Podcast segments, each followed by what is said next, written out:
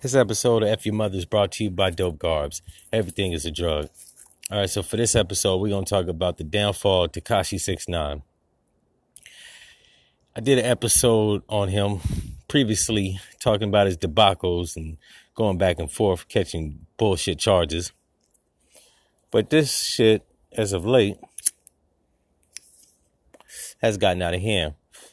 He's gotten indicted on conspiracy and RICO uh, racketeering charges. Not RICO, RICO charges on racketeering.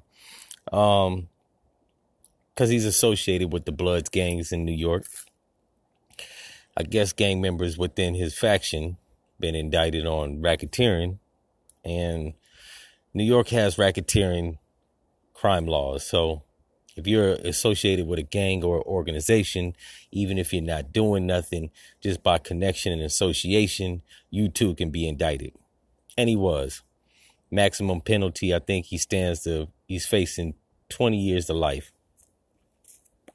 The minimum that he's facing is three years on a weapons charge. And I was saying that was going to be his downfall, being associated with people trying to live the street life.